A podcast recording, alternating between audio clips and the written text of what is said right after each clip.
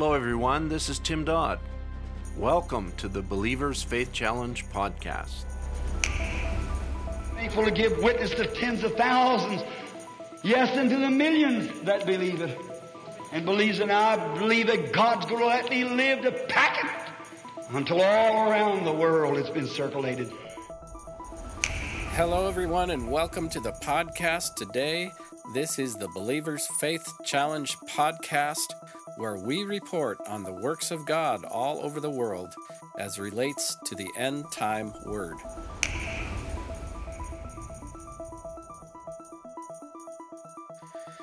Well, welcome, friends, once again to another episode of the Believers Faith Challenge podcast.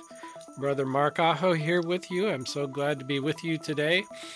A great saint has gone on to his reward.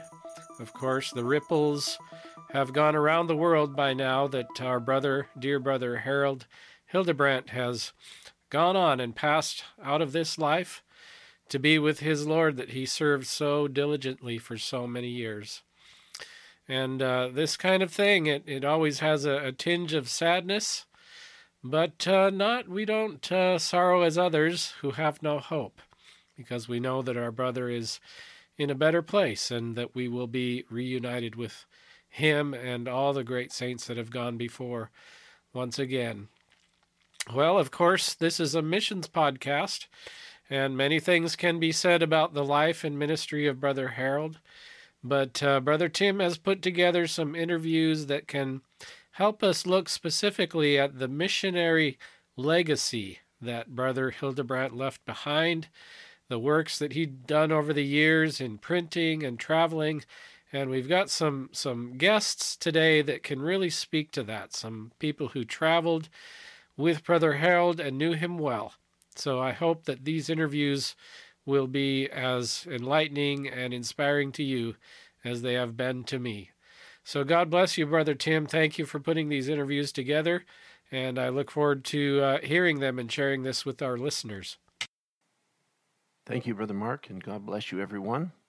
So good to be here again. It's been a few weeks since our last podcast. We've been busy, and we've been putting a lot of effort in gathering some quality uh, contributors to this podcast here today. So, welcome everyone, and and we're we're talking about a life that had a great impact around the world, especially in Africa.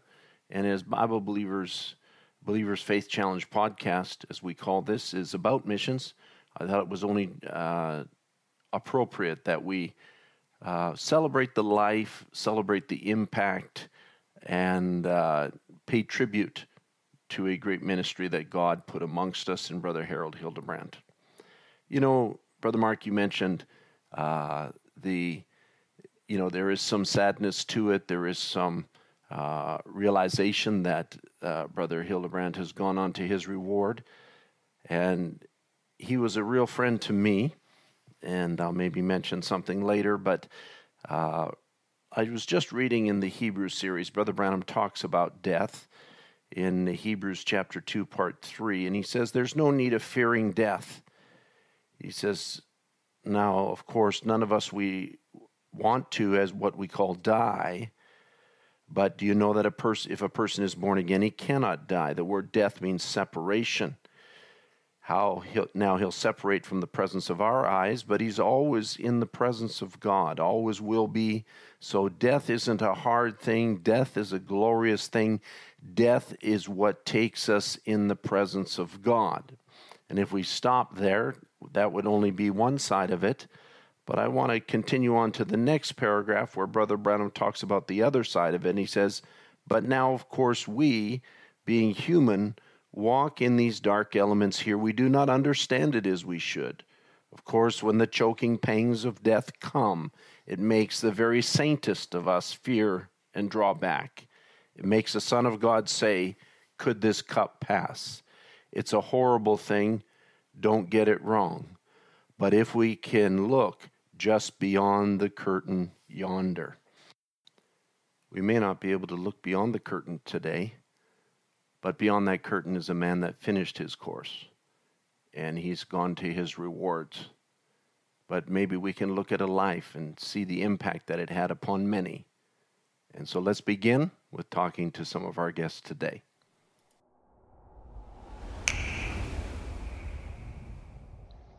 We want to welcome Brother Kim Dingwall now with us, and we're glad to have him here on the podcast. So, welcome, Brother Kim. Good morning. Thank you.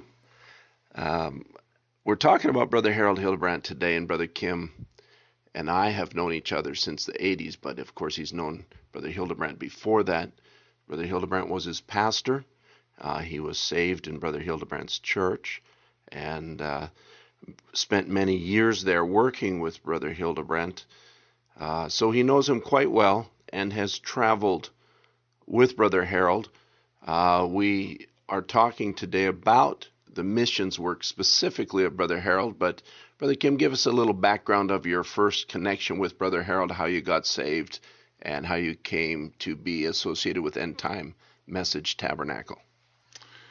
Well, when I, uh, in, in the late 70s, 1978, I went to a service at the church, and Brother Harold was preaching, and he preached a message called Son Life, a little play on words between S U N S O N. And by the time he was done preaching, I knew I needed to get saved, but not being churched. Uh, when Brother Harold walked out of the church, I grabbed him by his coat, uh, the tail of his coat, and said, Hey, mister, I need to talk to you. And uh, we went back in the tape room, and I said, uh, I need to get saved, but my life is a mess. Do you think the Lord can give me three weeks to sort things out? And uh, he said, "Well, just calm down. Let's talk a little bit, you know." And and and that's where it all started. that's tremendous testimony all in itself. Um, now, Brother Harold was a great missionary, and that really underplays his role in what God has used him for in this end time message. Uh, Brother Kim, you got saved. You, I don't know whether you traveled with him when you were single or after you got married, and the different uh, timelines of your life. But um, what was your first? What year was your first trip with Brother Harold? Uh, first trip I went with Brother Harold was uh, into Uganda. Um, I had already made several trips into India by that point on my own. Okay. Now, at that time, you know, our listeners need to understand that in the 80s, there's no cell phones. Computers are very rudimentary. Um, printing books is an arduous task. Laying out translations, all of those sorts of things, is a huge project, much more difficult than it is now in this very automated world that we have. So, when you went to brother, with Brother Harold to Uganda, what was the purpose of your trip there? Well, of course, Brother, Brother Harold had a real desire to get the word to the people, get the messages translated in their hands. And of course, he was very concerned to get the church ages and the seals. So he asked me to come along to, uh, I basically packaged up a computer and we took it over there. It was original I, IBM PS1. They were very old. And uh, took it over there and trained the brothers how to uh, translate into the and, and typeset it into the computer. Were those messages uh, that they translated and typeset were they printed in Uganda? No, we printed those in Canada and shipped them over. Okay. All right. So you printed them in Edmonton there. Yes. Okay. Now you traveled with Brother Harold. At times, I know he would go for six weeks or so on a trip, and uh, you spent times with him. Why don't you describe a, a trip with Brother Harold? Your typical um, travel with Brother Harold? Well, you know, non-typical. One of the one of the outstanding things I remember is when the, the time I went the first time with him, and we had uh, we had a computer and took it over there, and we were training with the intent of training them.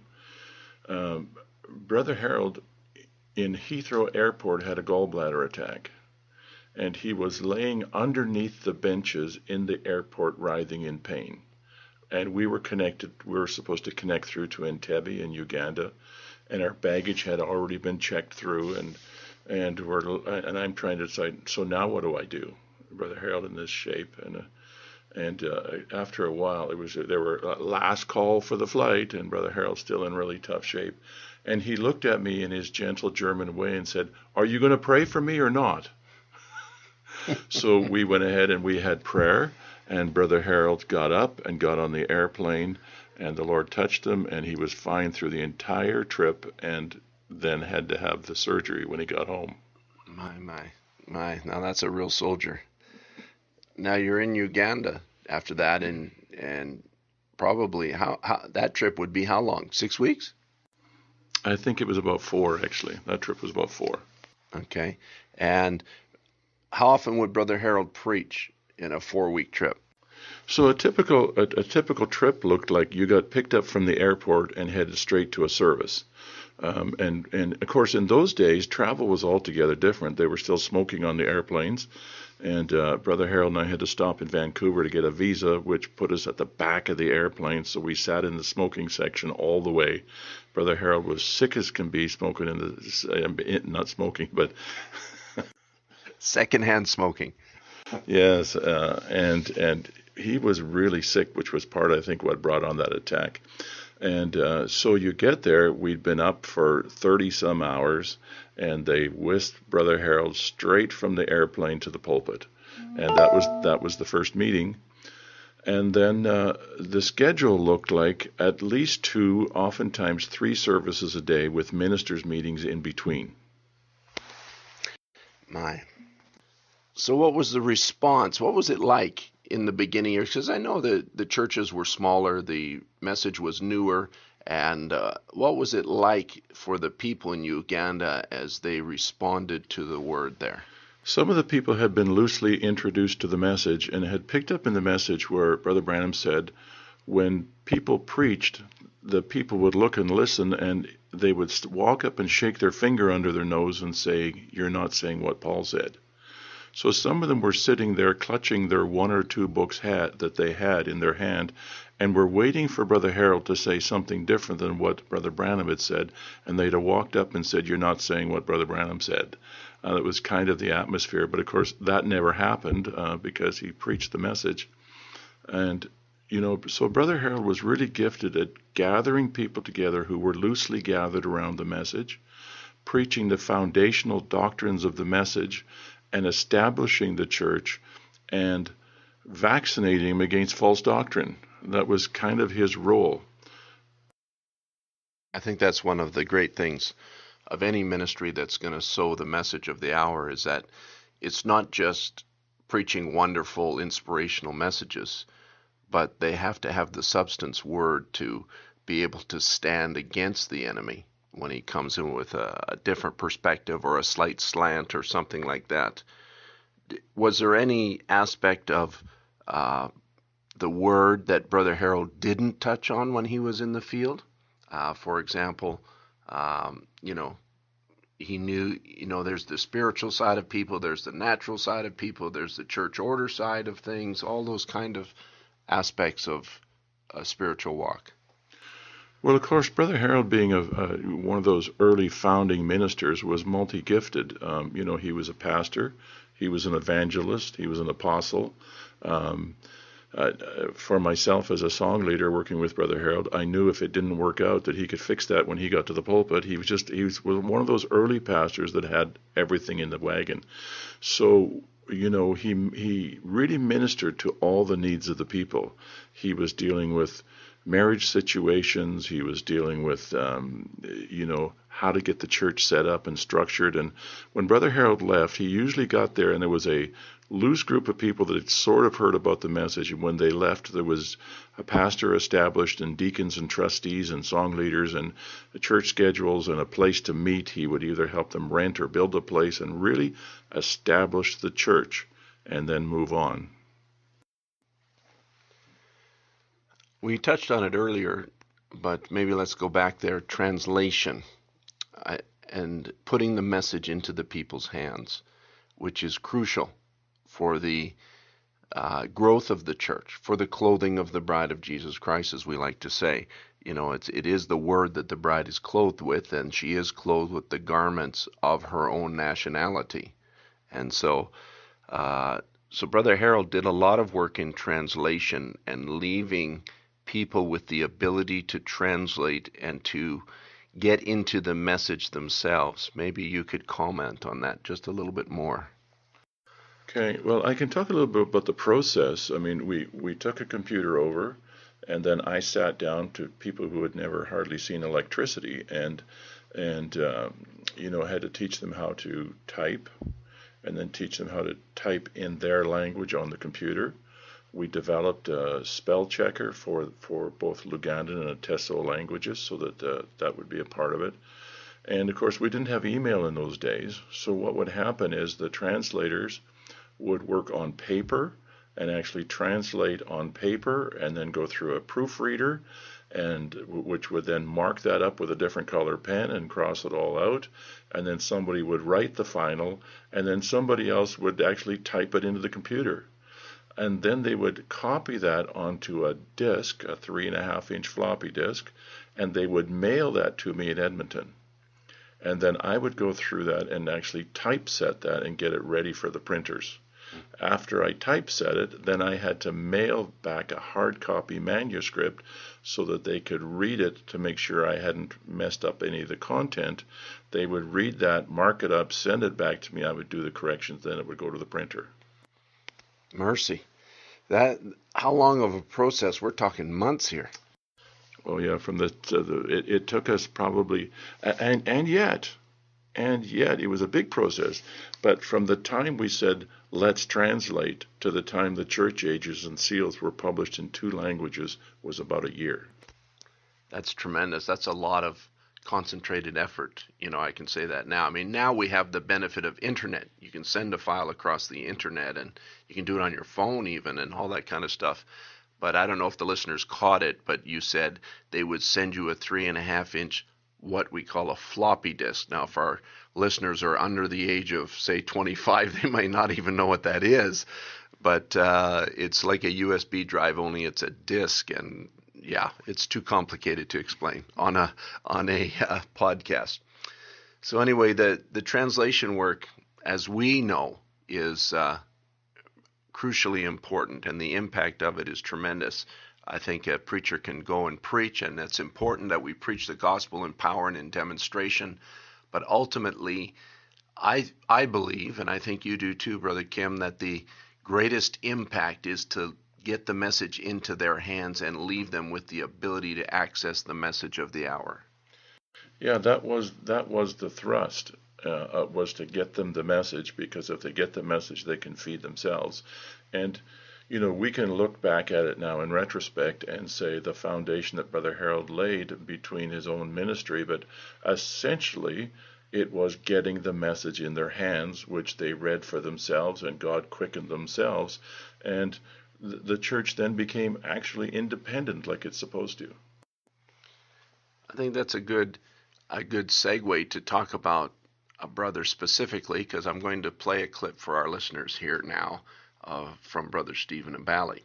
And uh, uh, why don't you comment? I know Brother Stephen was one of the early brothers. Uh, there was Brother Odipio there in Uganda, and uh, Brother Stephen uh, shortly thereafter became a believer, preacher, and became now one of the main elders in that country of the message. How, how did you meet Brother Stephen?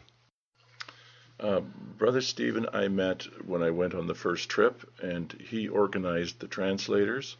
And uh, when we met Stephen, Stephen and I carry, uh, have an interesting connection in that uh, we were born in the same year naturally, and we were born again in the same year spiritually. So we consider ourselves brothers, you know. Mm. And uh, and Brother Stephen, of course, um, you know, slow and methodical in his in his approach to things. He wasn't all over the place and flighty. Um, Charles Odipio was another one who was a kind of unsung hero at the time. I remember as we traveled from church to church and different places, uh, people would always give a testimony of being out somewhere and witnessing and the Lord moving.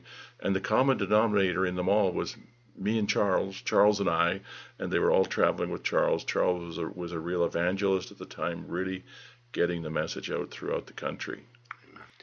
Amen. So let's listen to the uh, comments from Brother uh, Stephen. God bless you.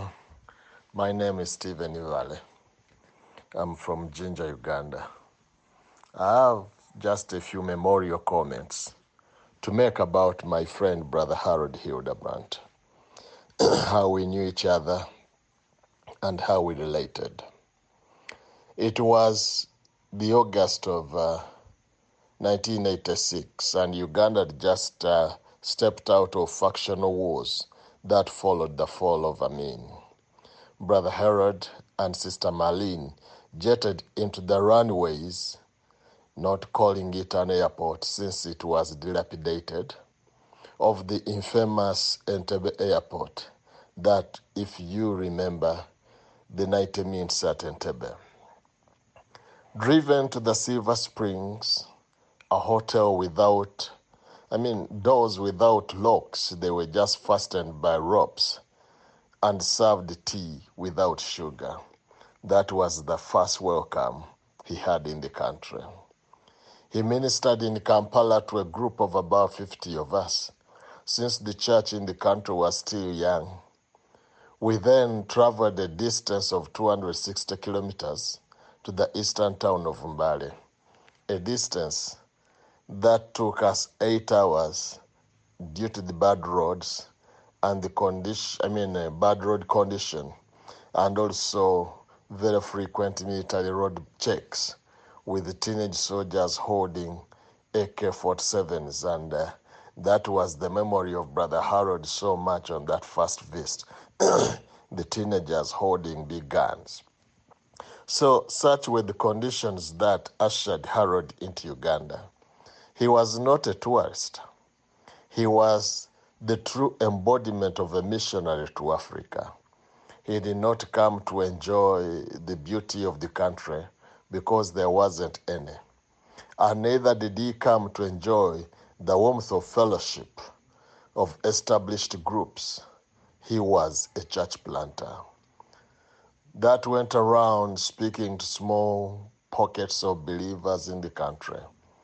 He had the grace to speak to 20 people, 10 people, 15 people, it never bothered him. So, two years later, in December of 1988, we did a countrywide convention that gathered a thousand of us. The seed had been planted and the harvest was on. So, after the 1988 convention, I wrote a report entitled Harold's Herod Visit to Uganda. Like he had the key that unlocked the understanding of the message for our people. You know, he loved Uganda so much that sometimes he could come twice a year. He preached in every terrain of the country where I shared life with the simple. I remember the year 1997 when we had El Nino rains that washed bridges and uh, train lines and digging out coffins in the mountainous eastern region of Mbale and running them down the valley. You know, Brother Harold was with us, and the bridges were breaking behind us, and we could not, uh, you, you, know, we could not uh, come back to the points of origin through, you know, the shortest routes we had used because there was such a problem that the bridges were breaking. And as we went forward, looking for alternative roads, which took so uh, long distances, we could not be sure whether we would find uh, the bridges still uh, holding. So, not enough can be said of this general, whose motivation was purely the souls of men. He will be remembered by his popular phrases the lion has roared. Who will not fear? The Lord God has spoken. Who can but prophesy? And behind that, he wrote a pamphlet on the Lord God has spoken, which has influenced so many people in the message in this country. And then he had also another phrase Thou must prophesy again before many people and nations and tongues and kings. So that voice gradually went faint and feeble in the regions of the mortal, but has finally landed into the land of the immortal, where a worthy portion of heaven awaited him, and together with the saints, He's praising the Lord. Standing ovation for Sister Leanne. A gift into the life of Brother Harold. May God bless that sister and the entire family. Fare thee well, fellow soldier, as the hearts bow in honor of your legacy, our bodies give you a standing ovation. Till then, meet at the eastern gate. God bless you. Well, that was wonderful uh, from Brother Stephen Abali. And uh, he brings up some valid points, and that is the ruggedness of those early trips. But Brother Harold often took Sister Marlene, Brother Kim, and uh, you were mentioning to me before about carrying the luggage and arriving at the airport and, and checkpoints and different things. Why don't you kind of comment on that? Yeah, it was it was an interesting time because, of course, Uganda had just gone through civil war, um, and there was a lot of remnants of that all throughout the country. Um, so there was, you know, driving from Kampala to Jinja, which is normally only a few hour drive. Um, there was checkpoints all along the road, and there was boy soldiers with AK-47s who would stop you every few miles, and they'd they'd get you out of the vehicle and point the gun right into your stomach, and and you know needed a payment to get through that checkpoint from that one to the next one to the next one. Um, you know, we had to we had to exchange currency in creative ways. Um, there, it was it was entirely different than it is now. It it, it was rugged, it was dangerous, um, and and so Brother Harold was a real pioneer, and Sister Marlene was just a trooper to uh, tag along. I think normally when I went, Brother Harold didn't take Marlene, and I think Marlene liked the fact that I went with Brother Harold. but she would go and uh, carry luggage. Mm-hmm. She's just a frail, small woman, yeah. and uh, she would carry luggage with Brother Harold, which did not have wheels. Mm-hmm. You know, you're not pulling luggage like we are now, and and uh, just even the advent of wheels on luggage is a great blessing to mission work. But uh, uh, but also touched on the basis of there was no cell phones, there was no computers, laptops to record information and how she would help Brother Harold to keep the details straight on these trips. Yeah, Sister Marlene was so integral to his ministry. Um, you know, she was a real missionary wife. She traveled with him. She got all the contact information. She maintained all the contacts. She wrote most of the letters that went back. Brother Harold would say, you know, Brother Harold would dictate them, of course, and sign them. But Sister Marlene was very diligent to make sure communication was going on a regular basis because, of course, when you've got a young fledgling church, staying in communication and answering questions and dealing with issues as they come up is very important. And Sister Marlene was an integral part of that. Now, she would actually make notes during Brother Harold's personal meetings with the ministers names, church names, locations, number of people. Yeah, she kept all those records and, and kept all that straight and uh, and then and then was the one that made sure Brother Harold was following up with all those people afterwards. I wish I had somebody doing that with me sometimes. sometimes it's easy to get lost, even in the advent of emails and and text messages and everything. Those are really now irreplaceable to assist in keeping track of things. Now, I should say that Brother Kim was the mission director here in Cloverdale before I was. And uh, he worked with Brother Biscoe very closely and uh, helping establish and, and was the, the main worker in establishing the Message Hub, among other things. And so he continues to be involved in missions, even though now you're the principal of the school here. But uh, what are your thoughts on Brother Hildebrandt's impact on the mission field, especially Africa, but generally, uh, as far as the legacy that he has left behind and maybe how it has impacted you?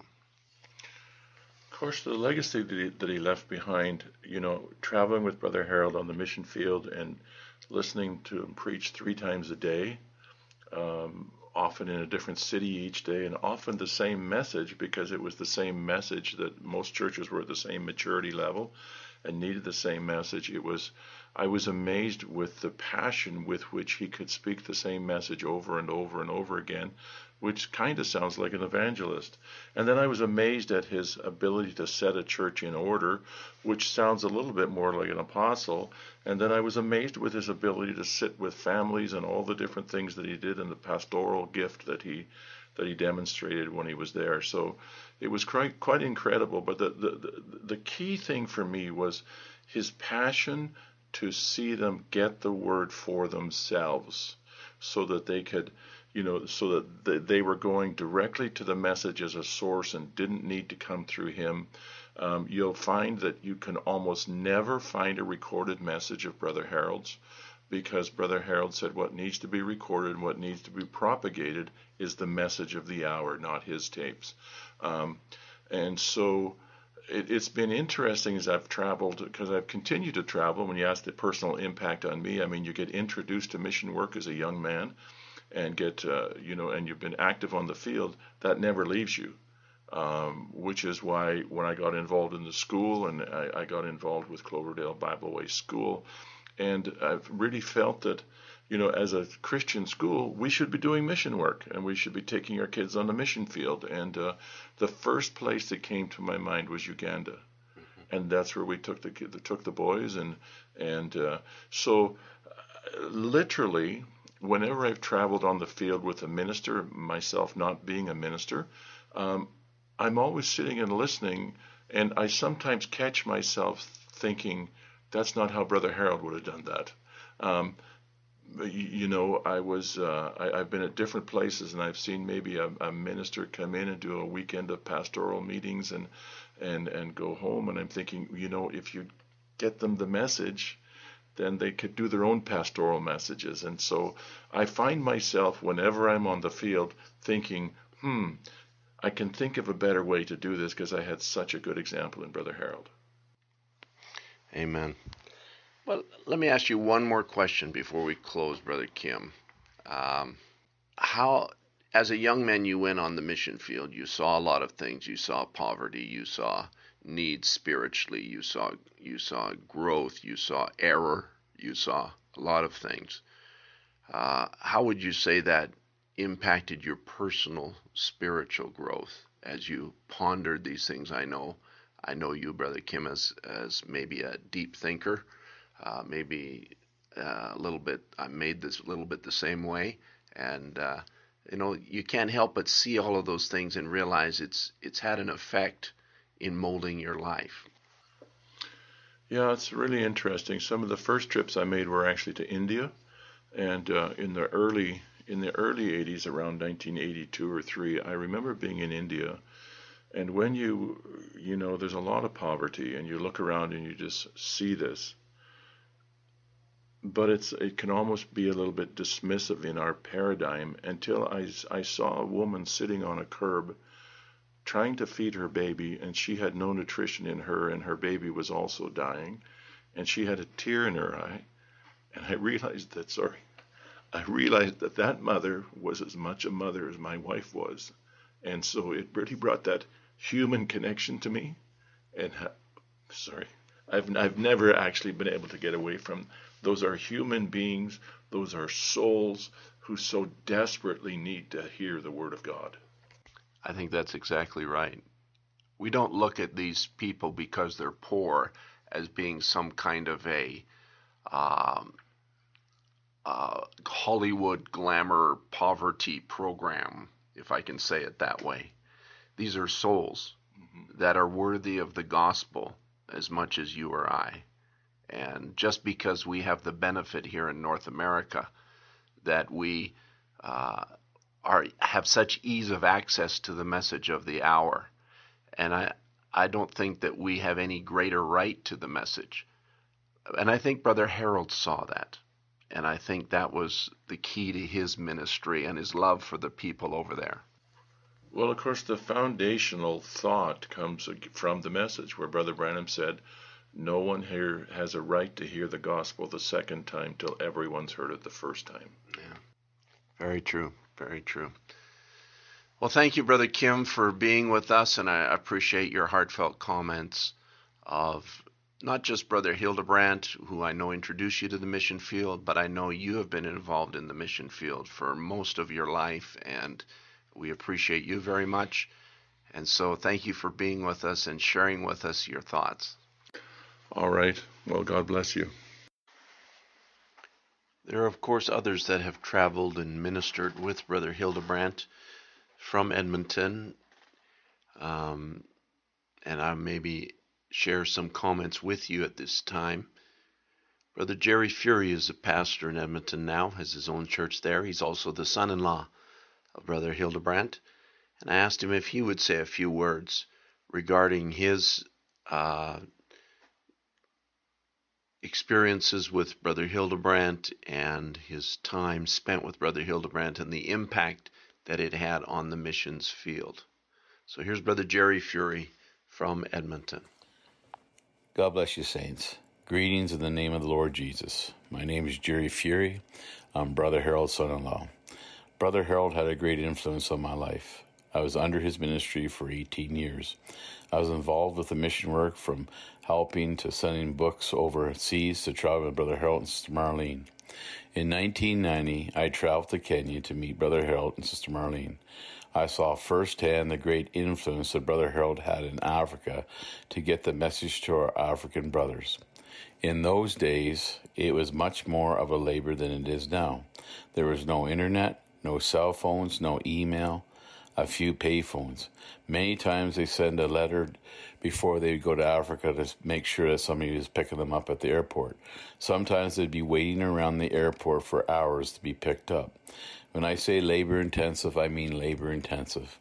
I mean, Brother Harold would be carrying two suitcases and two bags strapped around his shoulders, and Sister Marlene with bags strapped on her shoulders. No wheels on the suitcases.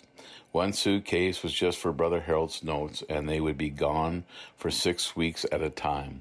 Traveling in Africa was no easy task, especially in the 80s and the 90s. I remember Brother Harold coming home back from Africa, completely exhausted, couldn't speak because his throat was so raw from preaching, because he'd be preaching two or three services a day for almost six weeks, including many minister meetings. I recall Sister Marlene taking inventory of how many books were needed and what messages they wanted. I remember sitting in a hotel room with brothers from different areas in Africa, and Sister Marlene would be asking how many people in their congregations and what would be the nearest city the books could be shipped to. Remember, this is before laptops and iPads. Even today, I can see the influence of Brother Harold's ministry in, in establishing churches.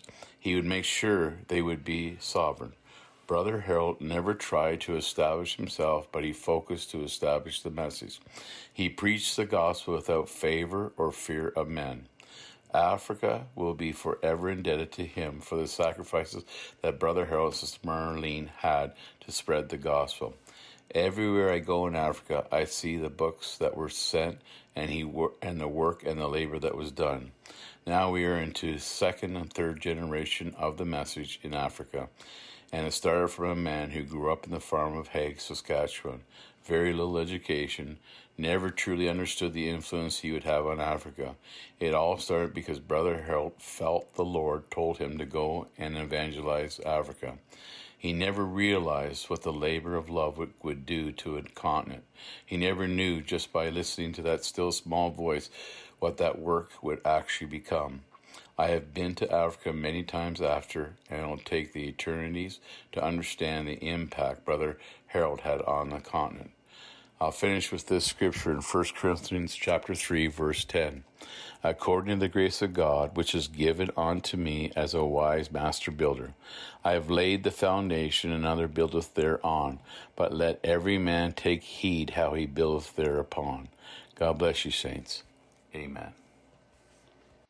One last comment that we have for you today is from a good friend of mine, Brother Ed Hammermeister, who is now taken over for Brother Hildebrandt in End Time Message Tabernacle as the pastor. He has been the associate pastor for some time, and uh, uh, the people are now looking to him to lead the charge in the local church and in their missions effort. So Here's Brother Ed Hammermeister commenting on his association with Brother Hildebrandt and the impact of Brother Hildebrandt's life and ministry on the missions field. Hello, my name is Ed Hammermeister. I'm a pastor at End Time Message Tabernacle in Edmonton. I've ministered alongside Brother Harold Hildebrandt for over 32 years. I've known him as a pastor, but I've also seen him at work in the mission fields. My first trip with him was over 30 years ago to the countries of Kenya, Tanzania, and Malawi. I had heard reports of what he had done on previous trips, and perhaps with a sense of adventure, I went to see firsthand and hear what God was doing. Little did I realize the value of what I would experience. It was a pattern that would establish me and serve as a basis for future trips that I would take in the years to come.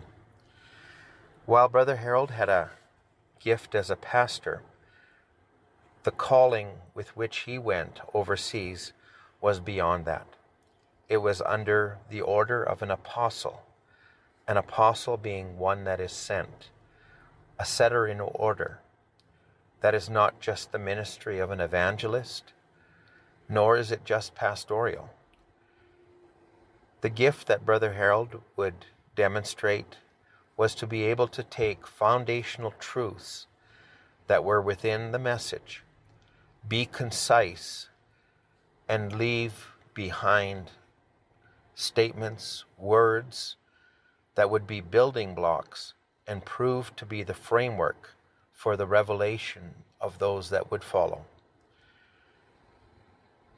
As a true apostle, he would leave behind ministries that would build upon what was brought to them, would serve as a framework to establish local congregations, and minister the message of the hour in many different areas. This follows the apostolic pattern that was in the book of Acts, where Paul, as a first church age messenger, sought men that were faithfully taught men like Timothy, men like Titus, men that could take the message, could take some of these same truths, be faithful with them, and move forward. In the Smyrnaean church age, the church age book that Brother Branham brought to us, I quote from this it says, In every age we have exactly the same pattern. The light comes through some God given messenger in a certain area, and from that messenger there spreads the light through the ministry of others who have been faithfully taught. Brother Harold would identify in this, and he felt the call to be like a Timothy, to go overseas, to go to different places. And he would use this as a pattern for other ministers to follow in. He would also highlight the importance of how it was necessary to speak only what the messenger has spoken. The quotation I shared from also says this They add here or take away there, and soon the message is no longer pure, and the revival dies down. How careful we must be to hear one voice, for the Spirit has but one voice which is the voice of God.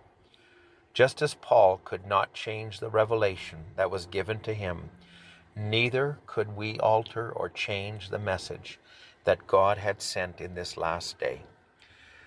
I appreciated what Brother Harold would bring to these places, and I witnessed firsthand in the countries of Malawi or Kenya where he would go and find a contact Find a man who could take the message and be faithful with it. And he would exhort for this pattern to be followed through. And if I can say there was a success, it wasn't anything but the principles of the Word of God. And I believe these are principles we still need to work with in the day and the age we live in. While I witnessed in Brother Harold a boldness and a fearlessness Bold as a lion at times, he would be to proclaim the message that God had sent. And I believe God used him mightily in this. I also saw the burden that he had to get the message out in the form of books and tapes of the prophet messenger. He would often shun sending his own tapes and rather take that which would help and build the people. I also witnessed a humility in the sense that he did not attempt to be a lord or build a kingdom, but rather place the message, give Jesus Christ into the hands of the local brethren. I believe that was a success with whereby God had helped him. I remember how Brother Branham, as the messenger, was told he'd have a message that would forerun the coming of the Lord Jesus Christ. While he went to many countries, he himself could not fulfill all of that.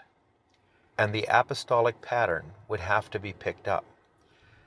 The prophet had a desire to see young men pick up the message and sweep it to the coming of the Lord. I believe Brother Harold caught part of this. I believe there's other brothers that have caught this and that still have this burden. And I have appreciated what I've witnessed firsthand lived out in this last day. Brother Harold has now passed on, but that which he's planted, that which he followed in the pattern of the Bible, still lives on. And I believe that we can employ many of these same principles as we move on and press to find the last one in order that we may see the coming of the Lord Jesus Christ.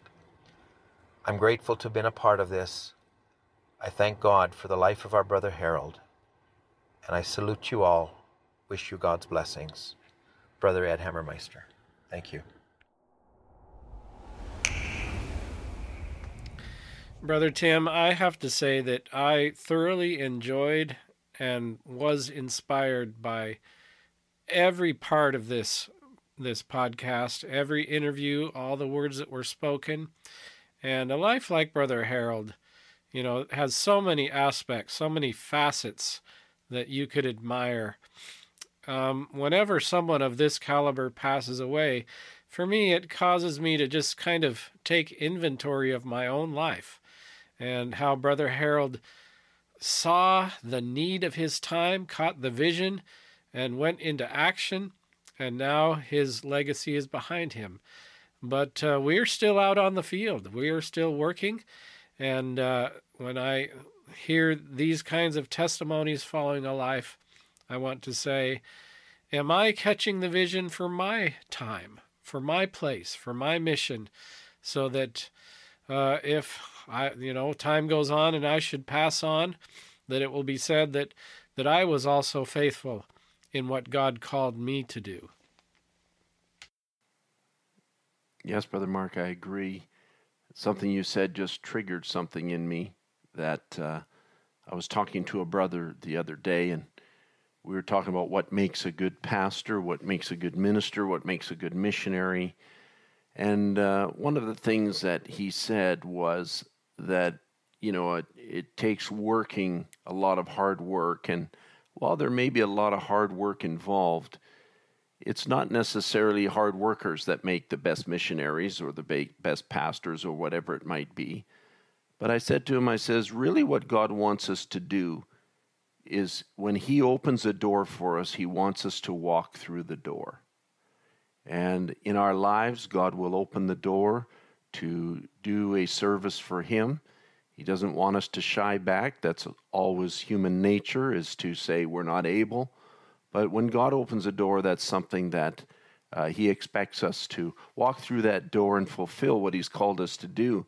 And I remember Brother Harold telling me one time uh, in the ministry that he said I he used to think, you know, why didn't some of these brothers go to Africa and plant the word and and teach the people and and strengthen the churches there. He says, and then the Holy Spirit spoke in his heart, said, Well, why don't you go? And he didn't feel adequate, but he went. And because of that, many, many lives have been impacted, and hundreds, even thousands of churches have been established in the faith and strengthened in the Word of God and prepared for the rapture. Brother Harold Hildebrandt was a great friend to me. I pastored in the north, only about five hours away from End Time Message Tabernacle there in Edmonton. He was always encouraging.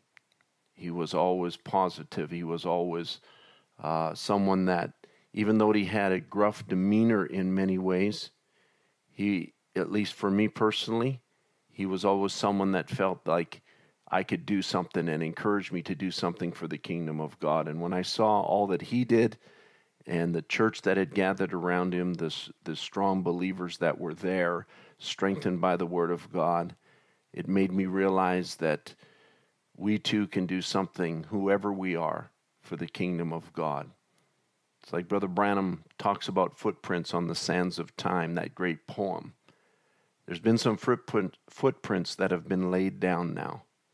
And I don't think our feet are big enough to feel the footprints of Brother Harold Hildebrandt, but they walked a good pathway. They ran a good race. They fought a good fight. And we are blessed to have been able to be observers and, in a very small way, uh, co workers with Brother Hildebrandt.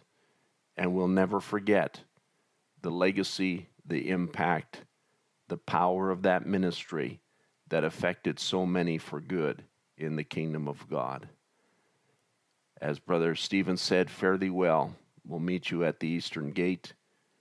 God bless the Hildebrandt family. God bless each and every one that listens to this podcast. May it be a blessing to you.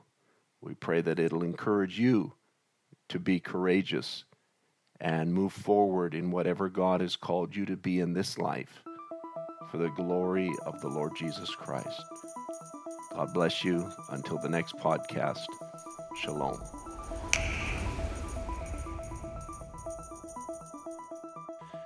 Thank you for joining us on the podcast today. Remember, friends, the bridegroom will not come until the bride has made herself ready. She must be both called and fully dressed by the Word of God. This is the Believer's Faith Challenge Report podcast. You can sign up for our email newsletter at BibleWay.org. Scroll to the bottom of the page where it says Newsletter. Fill in your name and email address and click Sign Up. In this email report, you will receive reports of the works of God in China, in Africa, in South America, in India, Europe, all over the world. We also publish a full color paper newsletter two times a year, complete with photographs, reports, and testimonies from all over the world. The newsletter is free. Just request it, and we would be happy to mail a copy to you. You can contact us by email at info at bible believers.org. That's info at bible believers.org or you can write to us at Bible Believers, P.O. Box 128, Blaine, Washington 98231. That's Bible Believers, P.O. Box 128, Blaine, Washington 98231. This is Mark Aho. Thank you for being with us today, and be sure to join us for the next. Believers Faith Challenge Report podcast.